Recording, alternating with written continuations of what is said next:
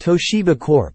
said Wednesday that it swung to a net loss in April to December due mainly to losses related to its investment in struggling chipmaker Kioxia Holdings Corp.